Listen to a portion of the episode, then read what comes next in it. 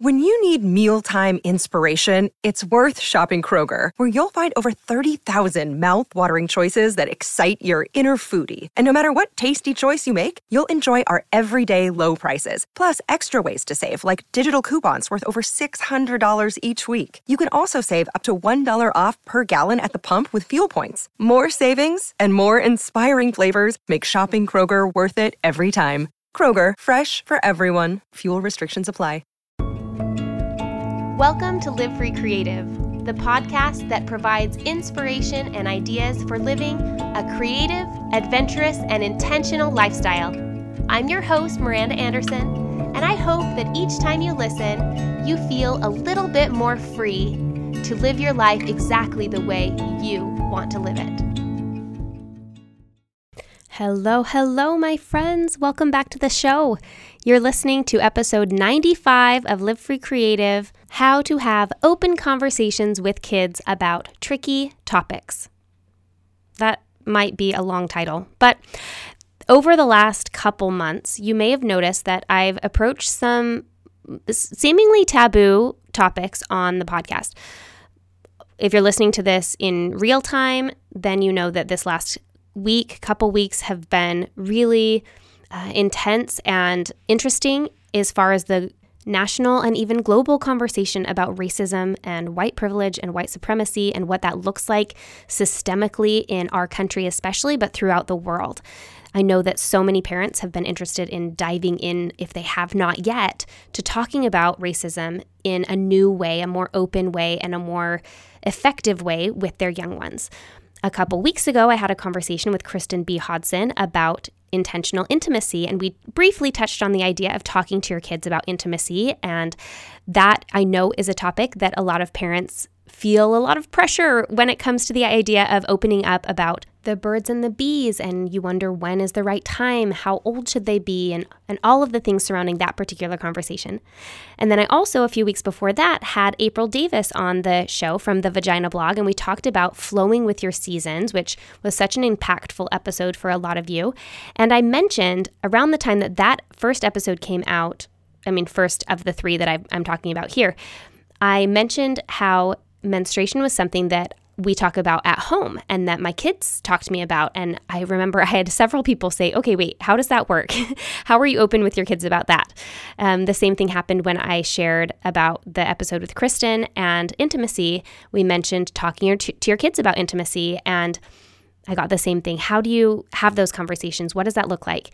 So today I just wanted to give a quick episode to share three ideas about how you can create a culture of open conversation in your home, especially when you are worried about talking to your kids about tricky subjects. Before we dive in, I want to share a quick update with the segment I call Life Lately.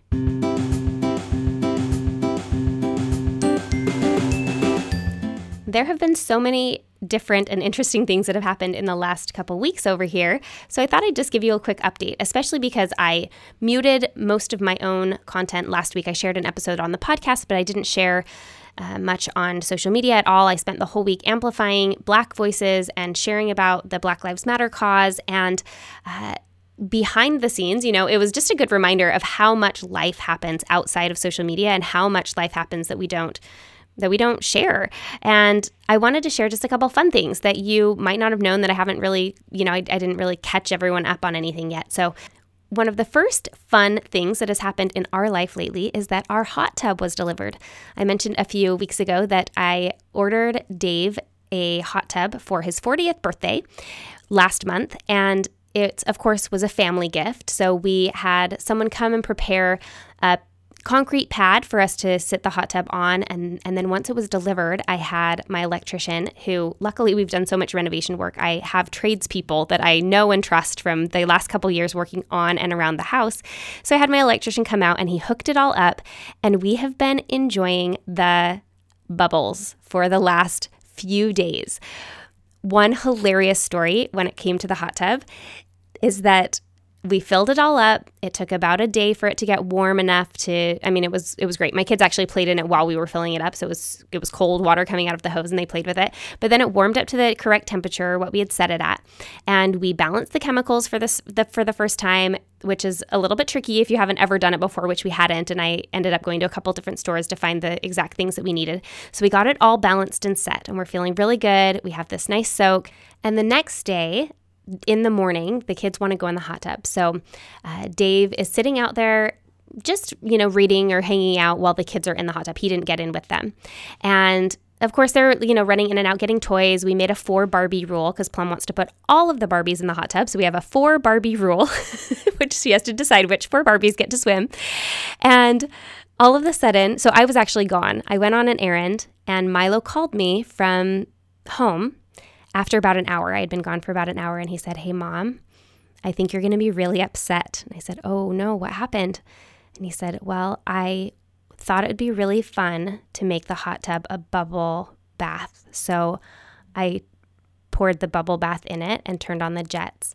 And I'm actually so sad that I missed this because even though that is not what you're supposed to do with a hot tub, Milo had taken our regular um, tubby Todd bubbles, bubble bath that they use in the bathtub, and dumped half the bottle. I mean, he just calculated, like, okay, we do about a capful in the tub, so we must need a lot for this hot tub. So he dumped the bubbles into the hot tub and turned the jets on high. And they said that the bubbles went over their heads and then started spilling out like a movie. So the hot, just imagine this hot tub, brand new. We've only sat in at one time, all of the sudden filled with bubbles and overflowing into the yard. They ended up cleaning it up. Dave had to drain the whole hot tub, clean it out, rinse it out so that we could make sure that all of the mechanics wouldn't get ruined because you're obviously not supposed to put bubble bath into a hot tub. That's not part of how, what it's built for. But the kids had thought it was really hilarious. And so I got home after they were almost finished cleaning it up and I said, Oh, I want to see a picture or a video. And no one had taken a picture or a video. It was clear that mom hadn't been home because I would have documented that for sure. So, needless to say, the hot tub has already provided a lot of fun for us. Actually, the next time that we turned it on and, or that we got in it after we had filled it all up again and balanced the chemicals again, and the next time we got in and turned the jets on, it bubbled up again. It didn't bubble over the sides, but it bubbled up again. So, we ended up having to drain it again. So, if you ever have a bubble bath filled hot tub, um, it might take two rinses before you get it all out. But these last couple days, it has been just as wonderful as we hoped for.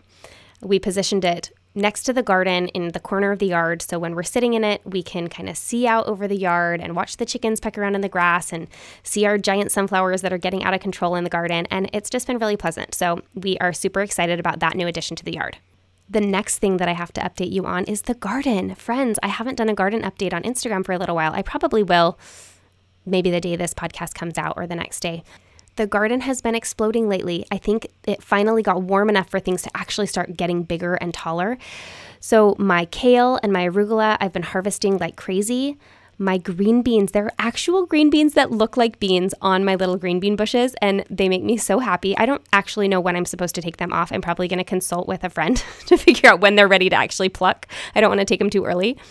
The cherry tomatoes are on the second rung of my lattice, so they're about a third of the way up the side of the arch, which is really exciting. Also, growing up the arch is my little tiny cucumber vines, and there are little baby cucumbers all over. They have these little tiny cucumbers and then a little yellow flower at the end. And I think that's what it's supposed to be doing, so I'm feeling really good about it. The carrots have tons of greens, and I thinned them out and noticed that there were actually little orange carrots growing at the bottom. So they still have a couple, maybe a month or six weeks before they are supposed to be pulled out, but it was it was heartening to see that they are actually growing little carrot roots. The sunflowers, like I mentioned a little bit earlier, the sunflowers are huge. They're at least four feet tall, and I keep getting bigger stakes and then needing to get bigger ones. So the package says that they could be five to seven feet tall. And remember, my garden beds are two feet tall already. So I could have nine feet sunflowers that are nine feet up in the air. It's just crazy. They're so fun though, and I'm really glad I positioned them at the very back of the garden bed. So they're almost against the fence. So they don't actually shade anything else in the garden, which is really nice. I'm glad that I that I did that. I wasn't really thinking a lot about it, but it worked out really well. There are a couple things in the garden that haven't taken off all the way yet. The watermelon plant is about two inches tall. It's about the same size that it was when it sprouted two months ago. So we'll see what happens with that. I left it in the garden. I'm just going to wait and see if it if it continues to grow or not. Also, I have four habanero pepper plants and they are growing, but they're just still really little. And this is the first time I've done this, so I have no idea what to expect. I'm just watching them. Also, my radishes didn't go very well. The greens grew really tall, and then I saw the little baby like bump of the radish, so I thought they were ready to harvest, and I pulled one out, and it was almost nothing, like just just like a root, not really like the bulb had grown. So I consulted with my friend Delia, and she gave me a couple ideas, like to mix bone meal and sawdust into the soil where the radishes will be, because that will help boost the root growth, which is obviously the part of the radish that you want to grow more. So I just reseeded radishes, and they only are supposed to take four weeks to grow and be ready to pull out. So we'll see. I'll just have to wait one more month and see if the amending the soil with these special little things, if that worked at all. Overall, the garden has been super low maintenance and really fun. And I, based on what has happened so far, I don't expect to have like a bumper crop, like I'm going to be eating strictly from the garden but it has been really therapeutic and really amazing to be able to putter around out there and watch things grow. It's felt miraculous to see these things go from a seed to a little tiny sprout to, in some cases, four foot tall flowers. It just, especially during these last couple months of quarantine and things being a little bit stressful and unusual, uh, there's been something beautiful about watching things grow. So that has been really fun. In addition to the garden growing, we also have added three new chickens to our flock. So we have the three adult chickens that we've had for about a year and a half, and we added three five week old chickens a few weeks ago. So they're about eight and a half weeks old now. We just moved them into the outside coop, but they're separated from the big, big chickens because they're still too small to interact completely. They're really sweet. When we got them, they were just growing their big feathers and just starting to lose their chick fuzz, which was really fun. They were like hand held size and now they're about two handfuls of chick. Like they're they're still little way littler than our big chickens. My kids named them gilda and marvel and oreo. Oreo is an easter egger just like the three that we have. We have mozzarella Goldie Hen and Blueberry, which are all Easter eggers.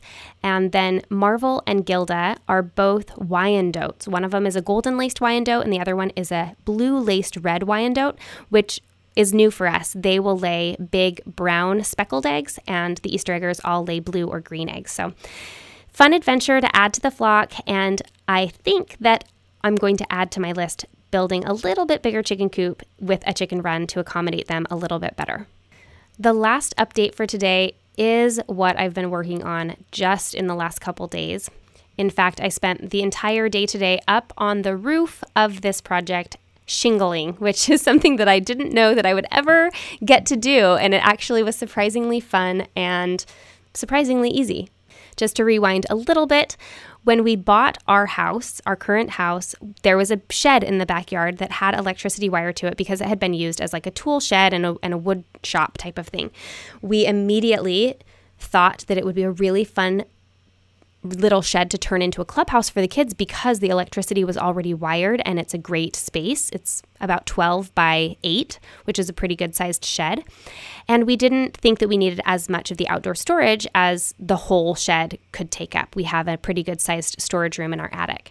So, for the last two and a half years, we've been planning on doing this clubhouse project. And I know I've mentioned it on the podcast before as sort of this we keep talking about it and the kids get really excited about it and we look it up and we we plan on it and then nothing has happened because there's other things like fires that need to be put out, floods that need to be taken care of, other projects that we work on in the house. Well, when we got quarantined, we decided that maybe the clubhouse would be a good quarantine project for the family because we were all going to be home and I'd be home with the kids and I'm sure many of you had those types of thoughts about some sort of project around the house too. I'm curious how far you got. We didn't get very far on that particular project. We started, we backed it up to like, what is the first thing that needs to happen before we actually go in and start working on the inside of the shed? And the first thing was that we needed to do a little lean to shed next to it, like a little shed expansion, so that the current outdoor storage that we do use could have somewhere to go For example, the lawnmower and the shovels and the rakes and the yard tools, the chicken food, all of those types of things we keep in the shed. And it's not an we don't need the full shed space so we thought maybe we'll just do a little addition. Well the first step of the addition was adding a base. And so dave and i added the base about a month ago. And then we needed to do the framing and the roof and the doors and, and actually just build the shed. Well for whatever reason probably just life and also this time has been so weird, right? So I'll have days where I feel super motivated and then days that I just feel wiped out, whether it's hormonal or also stress related. I don't know. So I've just been trying to allow myself to feel all the feelings and just ride the roller coaster of the pandemic and the protests and movement last week. For whatever reason, I woke up a couple days ago feeling so motivated to just build the shed. I think what happened is that I called our carpenter and asked him if he could help me with it. I think I thought, maybe I'll ask for a lifeline. And then he said that he's too busy to help with it until July. And I thought, well, we just have to do it. I just want to get it done. And so I just went to the store and bought all the wood and went home and started building it. I just popped my earbuds in and started building. And by the end of the day, I had framed the entire shed lean to. And it looked so good and it felt so good to just do something concrete, like to make something. And so today I added the roof. I already had put the roof beams, like the, the trusses, but I added the actual plywood and I added the felt and I nailed down the shingles and I added the siding and the shed lean to is almost done. I'm going to say it's 90% done. I just have to add the siding on the front and complete the doors, and it will be ready to start moving storage into. Once we do that, then we can actually clean out the main shed and start the project of we're going to add insulation, we're going to put a ceiling fan in there, and maybe drywall, and then flooring and furniture, and turn it into a cool clubhouse. So, basically all of our major projects have been happening in the yard because over the last two years we did the whole house. And so we have been moving into the yard.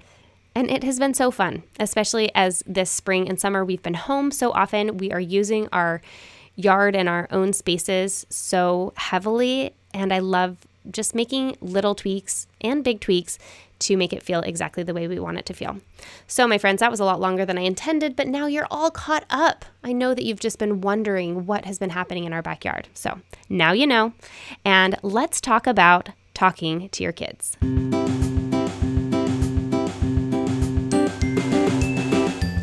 Last fall, Dave and I and all the kids went out to California to meet up with Dave's family for a family reunion of sorts. Dave is one of six siblings, all of whom are married with children. So it was a big reunion of all the siblings, their spouses, and all the little kids running around, and we had such a blast. One of the days of the reunion, we were sitting on the beach in Newport Beach. My kids were running around, playing in the sand. Plum was building a sandcastle. I was sitting under an umbrella next to Dave's youngest sister, Rachel. She was holding her, at the time, baby, Rosie, and we were just chatting. And Milo ran over to me and asked if I would go out on the paddleboard with him. And I told him that I really want to, but that I wasn't feeling very well because I was having cramps and I was on my period, but I probably would be off my period the next day. I was kind of coming to the end. And so I would love to go paddleboarding with him the next day. And would he take a rain check? And he was like, Oh, sure, mom. I'm, I'm sorry that you feel bad. I hope you feel better. Yeah, if you're ready to go tomorrow, let's go. And he like gave me a hug and then he ran off to go paddleboarding with one of his friends. And my sister in law, looked at me wide eyed and was like, How do you talk like that with your kids? How do you, your your 10 year old talks to you like and like a person and you're talking about your period with your son and she was a little bit baffled and then she also said that's so cool that you can just talk to your kids like that like that you're so open with them and i thought first of all that is I know that there's probably a lot of you even out there listening thinking that is kind of a weird thing to talk to your son about, like your 10 year old son, that he would have such an understanding of your period, or that that's something you even need to talk to him about. However, I have felt like it's been so empowering for both my children and for me to be able to create a culture of really open an honest dialogue in our home, especially surrounding tricky topics or topics that in society and in our culture are sometimes considered taboo for no good reason. And menstruation is one of those. Like we talked about with April in the episode a few weeks ago about flowing with your seasons, our periods are normal. They're a normal, healthy part of our life. And for a woman, if you have a normal cycle or a healthy cycle, your menstruation is something that happens every single month. Every month, you're in some phase of the cycle. In fact, it's just an underlying uh, piece of your life all of the time. So, the idea that this is something that you shouldn't talk about with people, or that it should be a secret, or that it should be um, sort of hidden, or that you should be embarrassed about it, is really interesting, right? Like, why? Why is that something that we shouldn't talk about. And I think that just over the last several years, as I've had kids of my own, I've realized that there's a lot of things that we grew up thinking that we weren't supposed to talk about or that they weren't appropriate or they were embarrassing or um, scary or awkward or dirty. And we have brought this baggage with us of what things are not okay to talk about. And a lot of it is stuff that maybe we got feedback from adults when we were kids about the things that we weren't supposed to talk about or that were embarrassing or um, awkward for our parents to talk about or for our our educators, our teachers, um, all of the people that we spend time with. And so I don't know at what point exactly, but I know that it's been many years in our family that Dave and I have intentionally been cultivating a culture, an underlying family culture of open dialogue with our kids surrounding all topics, and we give special attention to topics that might otherwise be easy to not talk about because they're considered taboo. Three of those I mentioned in the introduction for this episode um, racism or the idea of white privilege and, and how we hold that. And that's something that we need to be aware of and be consistently working through. Another one is intimacy or sexual health. Um, along that along those lines could also just be bodies in general and that also leads into the third one specifically that I mentioned which is menstruation or periods. But of course there's so many more topics that could be considered tricky or hard to talk about with kids that you want to have open dialogue about like pornography or drugs or violence, maybe suicide or sexual abuse. These are examples of tricky things that may come up or that might not come up that you may want to bring up when it's appropriate so that your kids know that you are a safe place to bring questions about anything. In this episode, I'm not going to go into specifics about how to share about these different things because depending on your situation and your children, what exactly you want to talk about and how you want to talk about it literally might be different. Our experiences and how much we want to share with our kids might be different. Also, there are experts in all of these areas. So, the women that I shared earlier, uh, April Davis, is a great place to go to get resources for how to talk to your kids about menstruation or about um, your body. Uh, Kristen Hodson is a great place to go. She actually has a whole course on how to talk to your kids about sexual health or intimacy. Last week, I mentioned Jasmine Bradshaw and the First Name Basis pro- podcast as a great resource for learning how to talk to your kids about race or racism. There are experts in all of these areas.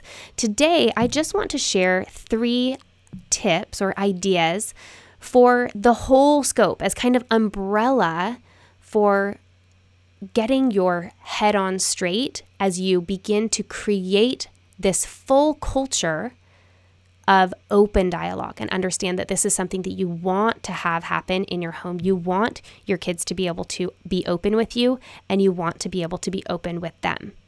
The three tips that I'm going to share, and I'll go into a little more detail on each, are these. Number one, be comfortable or get comfortable yourself with the topic. Number two, create an ongoing conversation, not just a talk. And number three, be prepared to answer questions or open to answer questions at any time, maybe when you least expect it. So let me start with number one. The first one is the idea that in order to communicate effectively with your kids, you probably want to get a little bit more comfortable on whichever topic you want to talk about. Some of these things, these tricky things, you're going to be more comfortable with just be, by virtue of being an adult and your lived experience. But that doesn't necessarily mean that you are comfortable talking about these things. So there's a few different ways that I want to propose getting comfortable. One of them is making sure that you understand what the topic is and how you feel about it personally. You may want to do a little bit of reading or watch a documentary or talk to your friends or your spouse about the topic that you want to sort of breach with your children. It was really interesting when I was in nursing school. If you remember, I'm a registered nurse, and so I went to nursing school. And up until that point, I thought that I was like pretty open and comfortable with talking about bodies and, and things but I turns out I, I didn't actually have to talk about it that often. Like I felt like I was a pretty open person. I had always been outgoing and and I like to talk, but I hadn't been in the situation to talk specifically about people's bodies or my body. And in nursing school, you talk about bodies all the time, and you talk about bodies using proper terms, um, proper anatomy, and you it sort of takes all of the weirdness out of it because you're talking about it objectively and clearly rather than wrapped in the emotion that you may feel like the embarrassment of talking about sexuality or talking about private parts, all of a sudden it becomes very matter of fact and very objective. And I got really comfortable with using proper anatomical terms, with talking about bodies in a way that wasn't wrapped in my own personal ideas and emotions. And that comfort level is a piece of what has made it so much easier to talk to my kids about bodies and about the different functions that bodies have, their bodies and our bodies and, and bodies in general. Normalizing for myself bodies and like loving bodies and feeling comfortable with the idea of different parts of bodies is a huge milestone in the ability to have a cohesive and comfortable conversation with my kids about it. When you're comfortable, your kids will automatically feel more comfortable. When you're nervous or scared or uh, like feel really awkward, I'm sure you can think of conversations you've had, maybe with your own parents, where they were super awkward it the whole thing feels more awkward, right? So if you can kind of take the you set the tone as the adult as the parent of saying, "Hey, this is it's okay. This is comfortable. This is this is great. This is an open um, place to talk. We like I'm the right person to talk to about these things. I'd love to share some information with you, and you kind of have this sense of confidence going into the conversation, you'll feel a lot better about it. Now, don't mistake that for feeling like you have to be an expert on any topic because you don't. And it's totally okay in a conversation with your kids to say, "I don't know. Why don't we find out?" or "Let's check let's let's look that up together." You don't have to know everything, but being a little bit comfortable with the topic before you bring it up with your 5-year-old or 10-year-old is probably going to set you up for success in a way that you otherwise might not be. Okay, number two is to plan on a continued conversation rather than a single talk. So, for example, I know most of us grew up with the idea of the talk. Like, when did your parents first have the talk with you? This is, of course, referring to intimacy, right? The birds and the bees. I know when I was a younger mom, I, a few of my friends even said, So, when are you planning on like telling your kids, like having the talk about sex with your kids? Like, when is that? What do you think the right age is for the talk? We would speak about this conversation as if it was like everything pointed and hinged on this one conversation.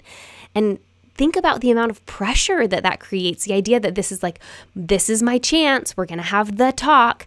I even know a lot of people, and I'm not saying that this is wrong, it could be fun, but we didn't happen to do this in my family. That sort of like when their child turns a certain age, that they take them out to dinner and it's this special, like, you're old enough that we're going to tell you about this really special thing called sex. And then they like talk about it like that. And that could be great if that's the way that you want to do it. My emphasis here with number two is that none of these subjects, nothing tricky, in fact, nothing in life is going to just be a talk. The the beauty of creating this sort of culture of open dialogue in your home is that you can have an ongoing conversation. That you, I mean, and this is so great because it takes the pressure off the idea of having that talk, that you can introduce an idea and not spill, you know, not share every single detail about it with so much pressure on getting it right and then like you never talk about it again. I love the words of Anne Lamott, who is a writer. She talks about creating a first draft.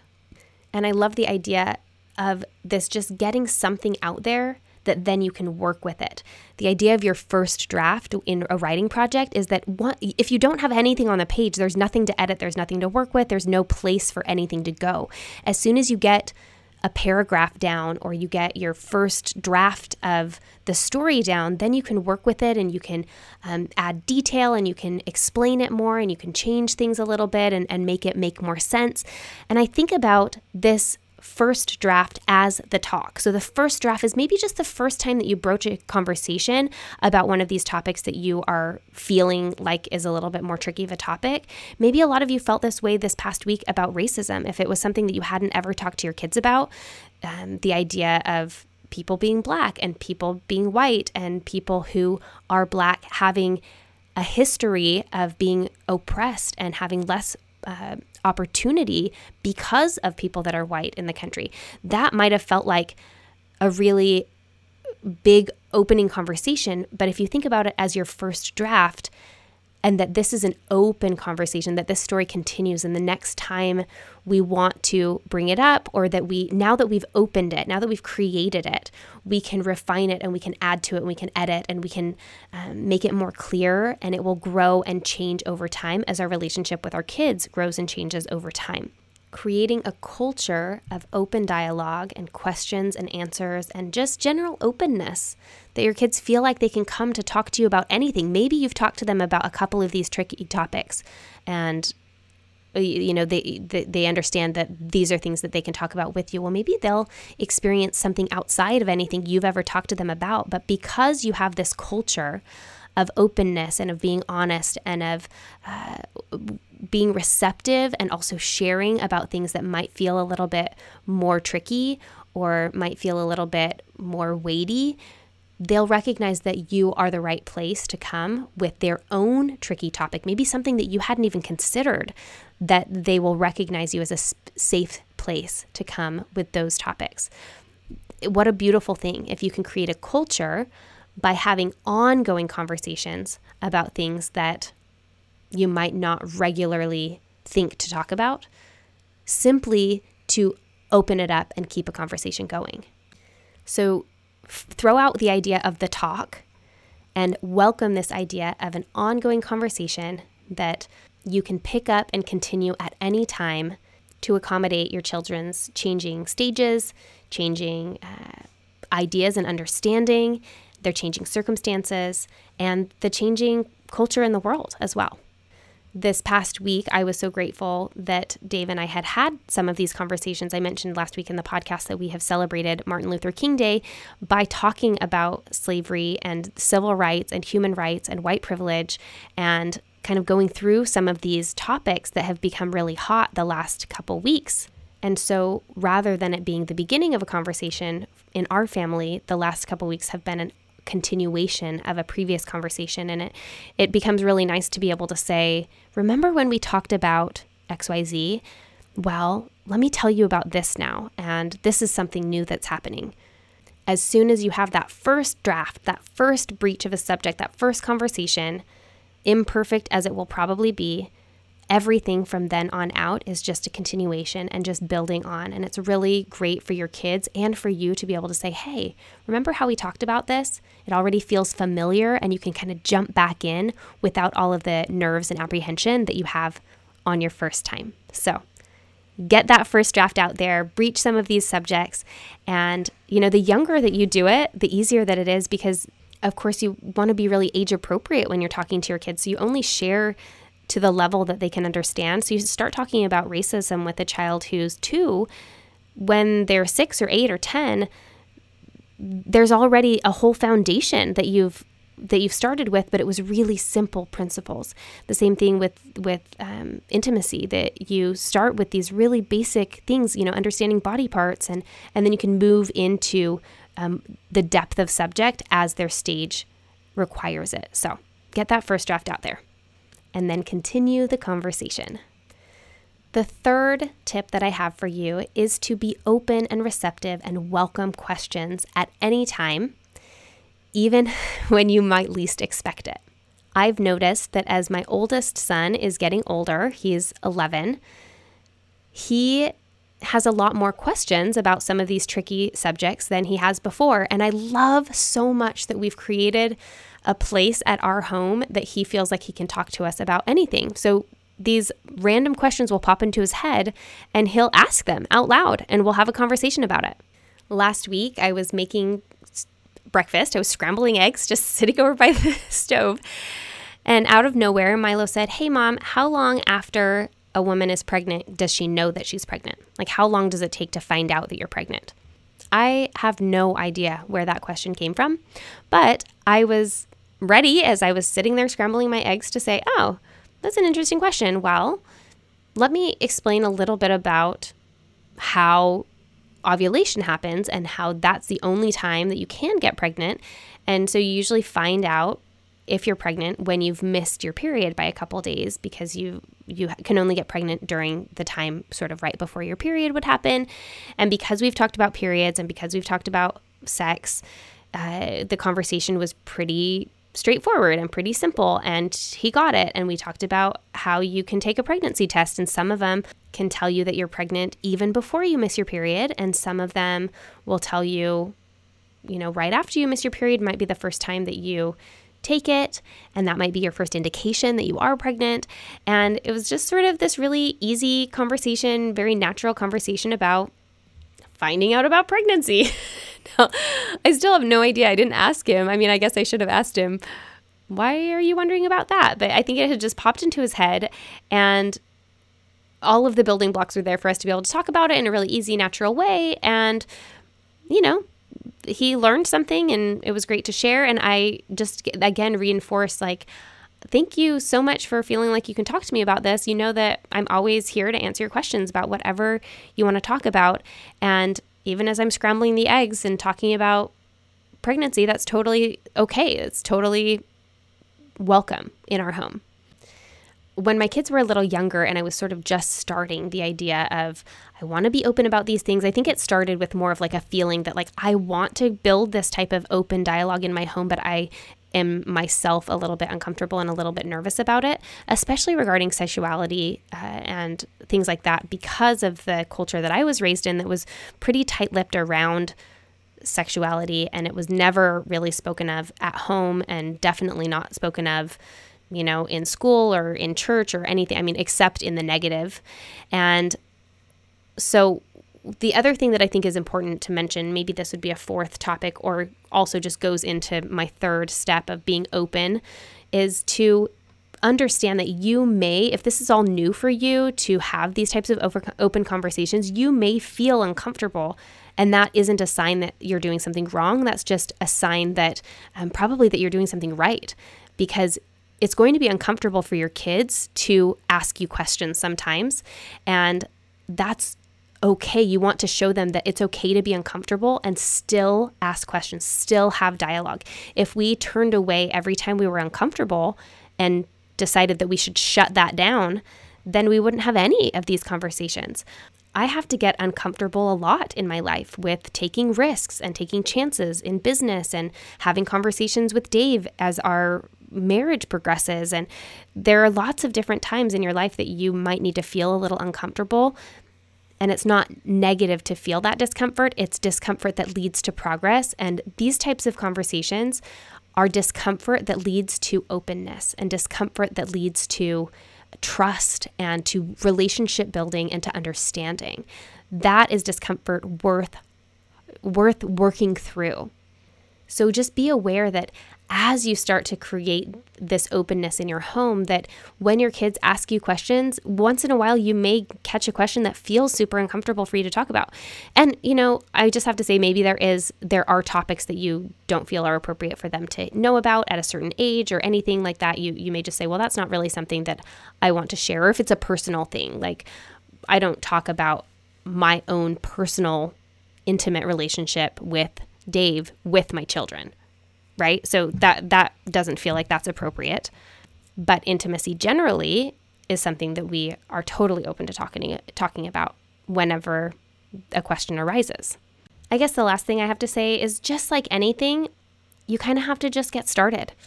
There's not really going to be a perfect time or a perfect day or a perfect week or a perfect age.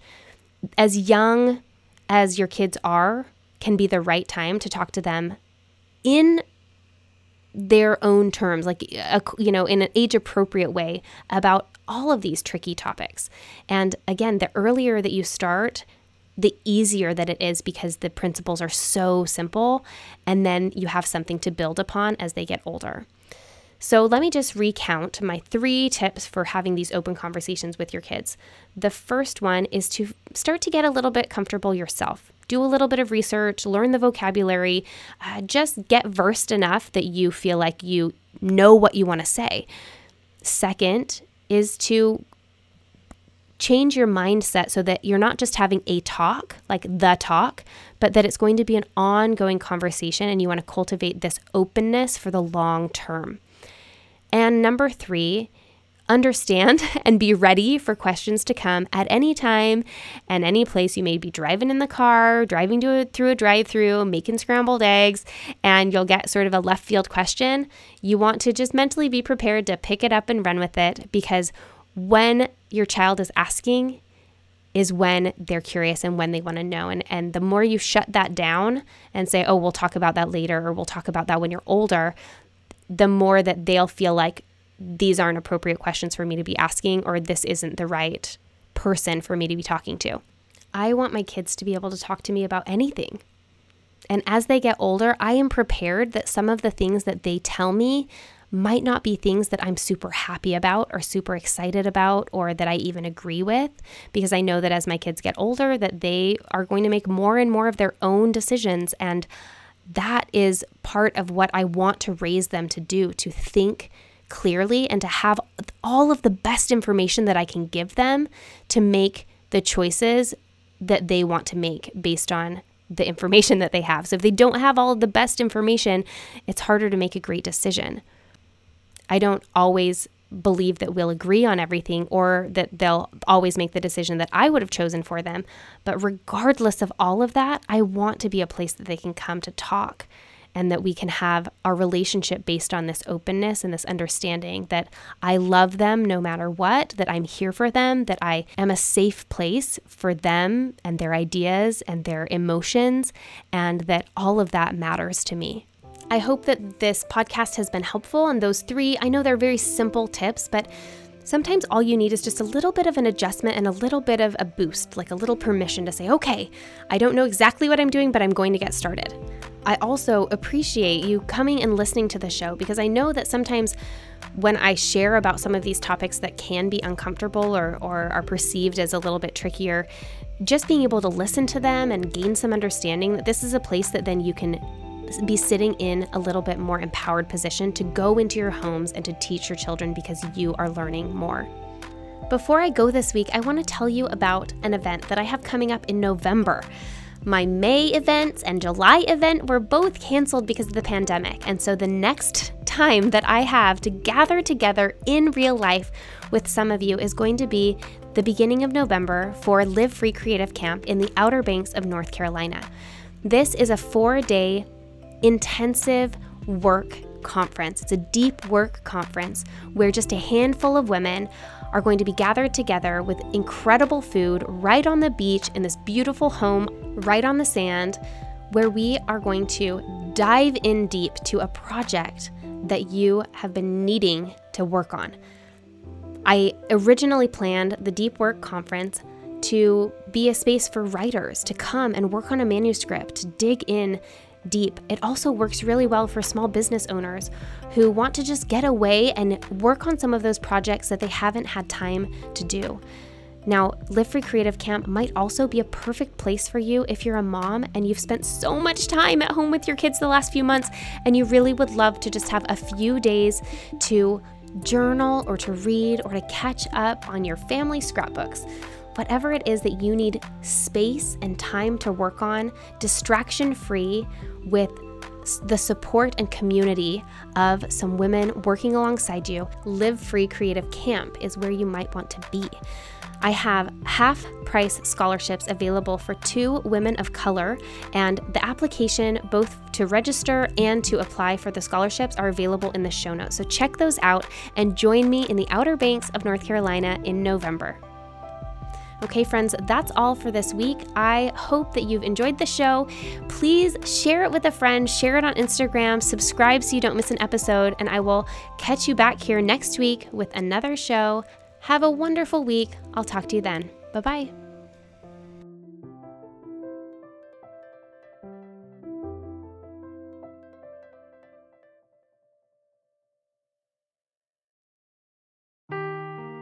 Seeking the truth never gets old. Introducing June's Journey, the free to play mobile game that will immerse you in a thrilling murder mystery. Join June Parker as she uncovers hidden objects and clues to solve her sister's death in a beautifully illustrated world set in the roaring 20s. With new chapters added every week, the excitement never ends.